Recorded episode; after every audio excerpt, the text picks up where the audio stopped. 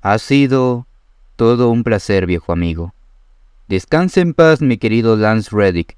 Siempre serás recordado por formar parte de este increíble universo.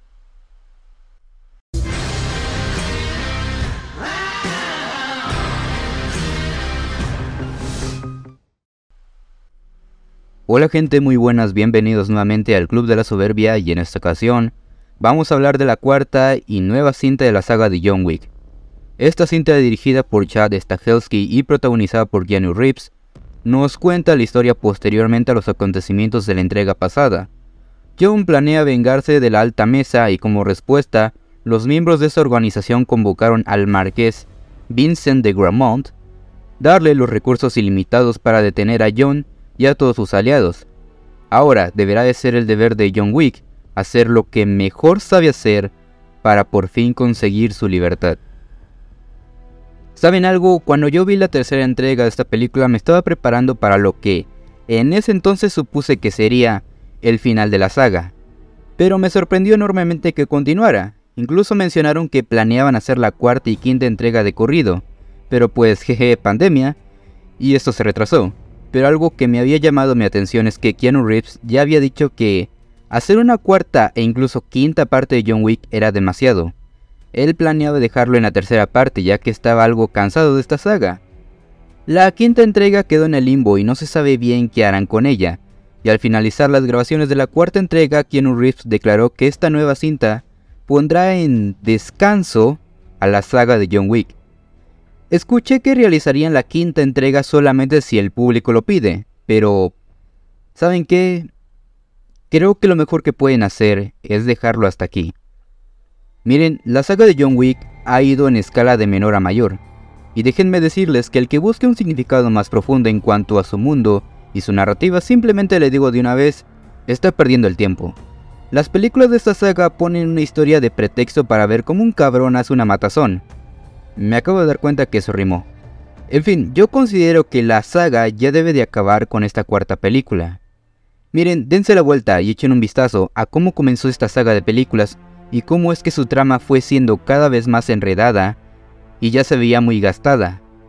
Ya solo se estaba volviendo a tener las mejores secuencias de acción en cada entrega, y no los culpo por eso, la saga de estas películas marcaron un antes y un después en el cine de acción. Pero ya debió de encontrar su final, a lo cual espero de todo corazón que todo esto haya acabado con esta cuarta entrega. Quiero dejar algo en claro y es que esta película, al igual que toda la saga, me gustó bastante.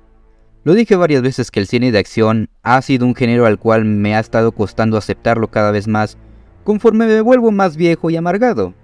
Pero películas como las de John Wick han hecho que tenga mucha más fe en este cine, y créanme, he visto bastante estos últimos años, y casi todos han querido replicar esta saga, las cuales fallan ya que todas las cintas de John Wick tienen su propia identidad y su propio ADN, la cual la hace muy especial para mí. Y ya hablando de la película, algo que quiero destacar de la cuarta parte en comparación a las otras es que es la que cinematográficamente es la mejor por lejos. Cada plano, cada secuencia y cada toma hacen ver espectacular y me atrevo a decir que las mejores secuencias de pelea fácilmente las puede encontrar aquí porque las coreografías están perfectamente filmadas y bien hechas. Las ambientaciones y la iluminación juegan un papel en el atractivo visual que no desaprovecharon para nada, y que conforme avanza la película se siente cada vez más intenso todo. Incluso las muertes, cada una se siente muy cruda y muy visceral. Es como ir a un festival donde la música y los visuales son el principal motor de este show. Una de mis escenas favoritas es cuando llegan a un lugar abandonado donde tienen un plano cenital, por si no conoces este término, es una toma cuyo campo de visión se orienta de arriba a abajo en un ángulo de 90 grados. Palconalep, haz de cuenta que tienes la cámara encima de tu cabeza. Punto y final. Pero esa escena me hizo querer gritar que esto es cine, me lleva a la verga. Y es como si se tratara de un videojuego que escala en lo frenético, en tus habilidades y en tus rivales a vencer. Hubo nuevos personajes que en lo personal dos me llamaron la atención. Uno de ellos es Kane, el personaje de Donnie Yen, y me parece bastante cagado ya que este hombre apareció en la cinta Rogue One de la saga Star Wars como un personaje ciego y en esta nueva entrega de John Wick vuelve a interpretar un personaje ciego. O sea, yo soy consciente de que este actor es más capaz de eso, pero ves que lo hace muy bien y le queda a la perfección. Me encantó el personaje de Kane y siento que es como un paralelismo al personaje de John Wick. Ambos son viejos amigos, pero son personajes que están dispuestos a hacer lo que sea con tal de luchar por los que les importa. Y miren, si planean expandir el universo, y así como dijo Keanu Reeves, dejar a John Wick descansar, me interesaría saber más de este personaje porque es muy carismático y así como lo dijo el siguiente personaje que estoy por mencionar, Kane tiene razones para vivir, para morir y para matar. Esta frase la dice el mismo antagonista de esta historia, el marqués Vincent de Gramont, interpretado por Bill Skarsgård. Oye, la verdad es que me encantó el personaje del marqués, un sujeto obstinado y elegante pero al mismo tiempo muy egocéntrico. La gracia y la labia de este sujeto hacían que cada escena prestara atención a todo lo que decía. La verdad es que me encanta que Bill Skarsgård tenga papeles como este, ya que demuestran mucho sus dotes como un maldito desgraciado. Ahora, quiero hablar de las cosas malas que pude sentir en esta película y que tiene relación con los personajes. Y es que esto no es un problema reciente, sino que viene desde toda la saga, pero aquí se estaba desbordando completamente. Y es sobre la aparición única que tienen muchos personajes a los cuales nunca los hemos visto, no los volveremos a ver, pero siempre te quieren dar la explicación de que todo el tiempo estuvieron ahí, tales como Shimazu, el gerente del Hotel Continental de Osaka, que aunque su papel tendrá mayor relevancia en el futuro de la saga, siento que fue otra sacada de manga que John Wick siempre lo conocía desde el inicio y definitivamente, con quien más llegué a tener problemas fue con el personaje de Mr. Nobody, interpretado por Shamir Anderson. Este sujeto es un asesino que es muy bueno rastreando a sus objetivos y quiere cazar a John. ¿Cuál es la razón? Pues... el dinero. Ah, se me hizo muy flojo que la motivación de este sujeto para matar a John Wick sea la misma que todos los asesinos de este universo. Bueno, por lo menos tiene un perro, el cual simpaticé más con él que con su dueño. Como ven, así han estado muchos personajes de esta saga, incluso no se les ha dado una mayor profundidad a los aliados más cercanos de John Wick, como Winston o Bowery King.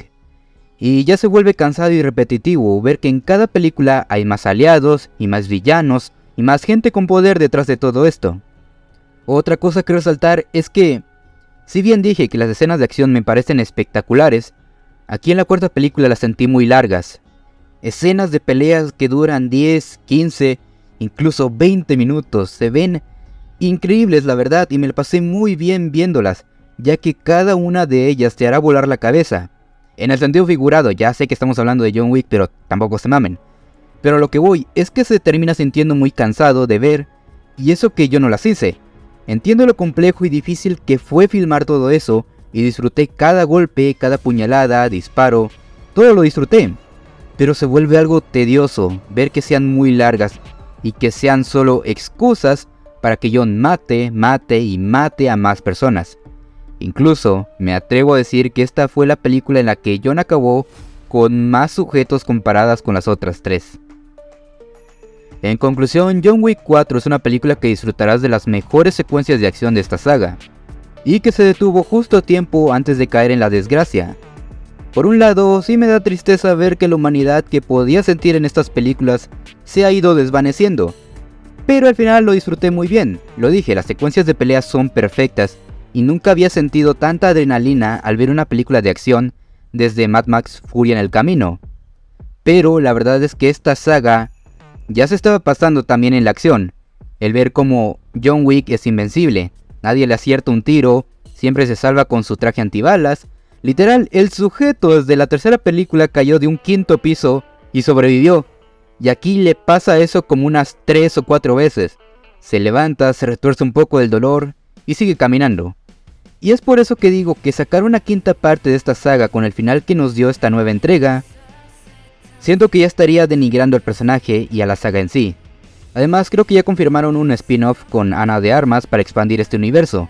Sea lo que sea, estoy feliz de que la saga John Wick se puede retirar con la frente en alto.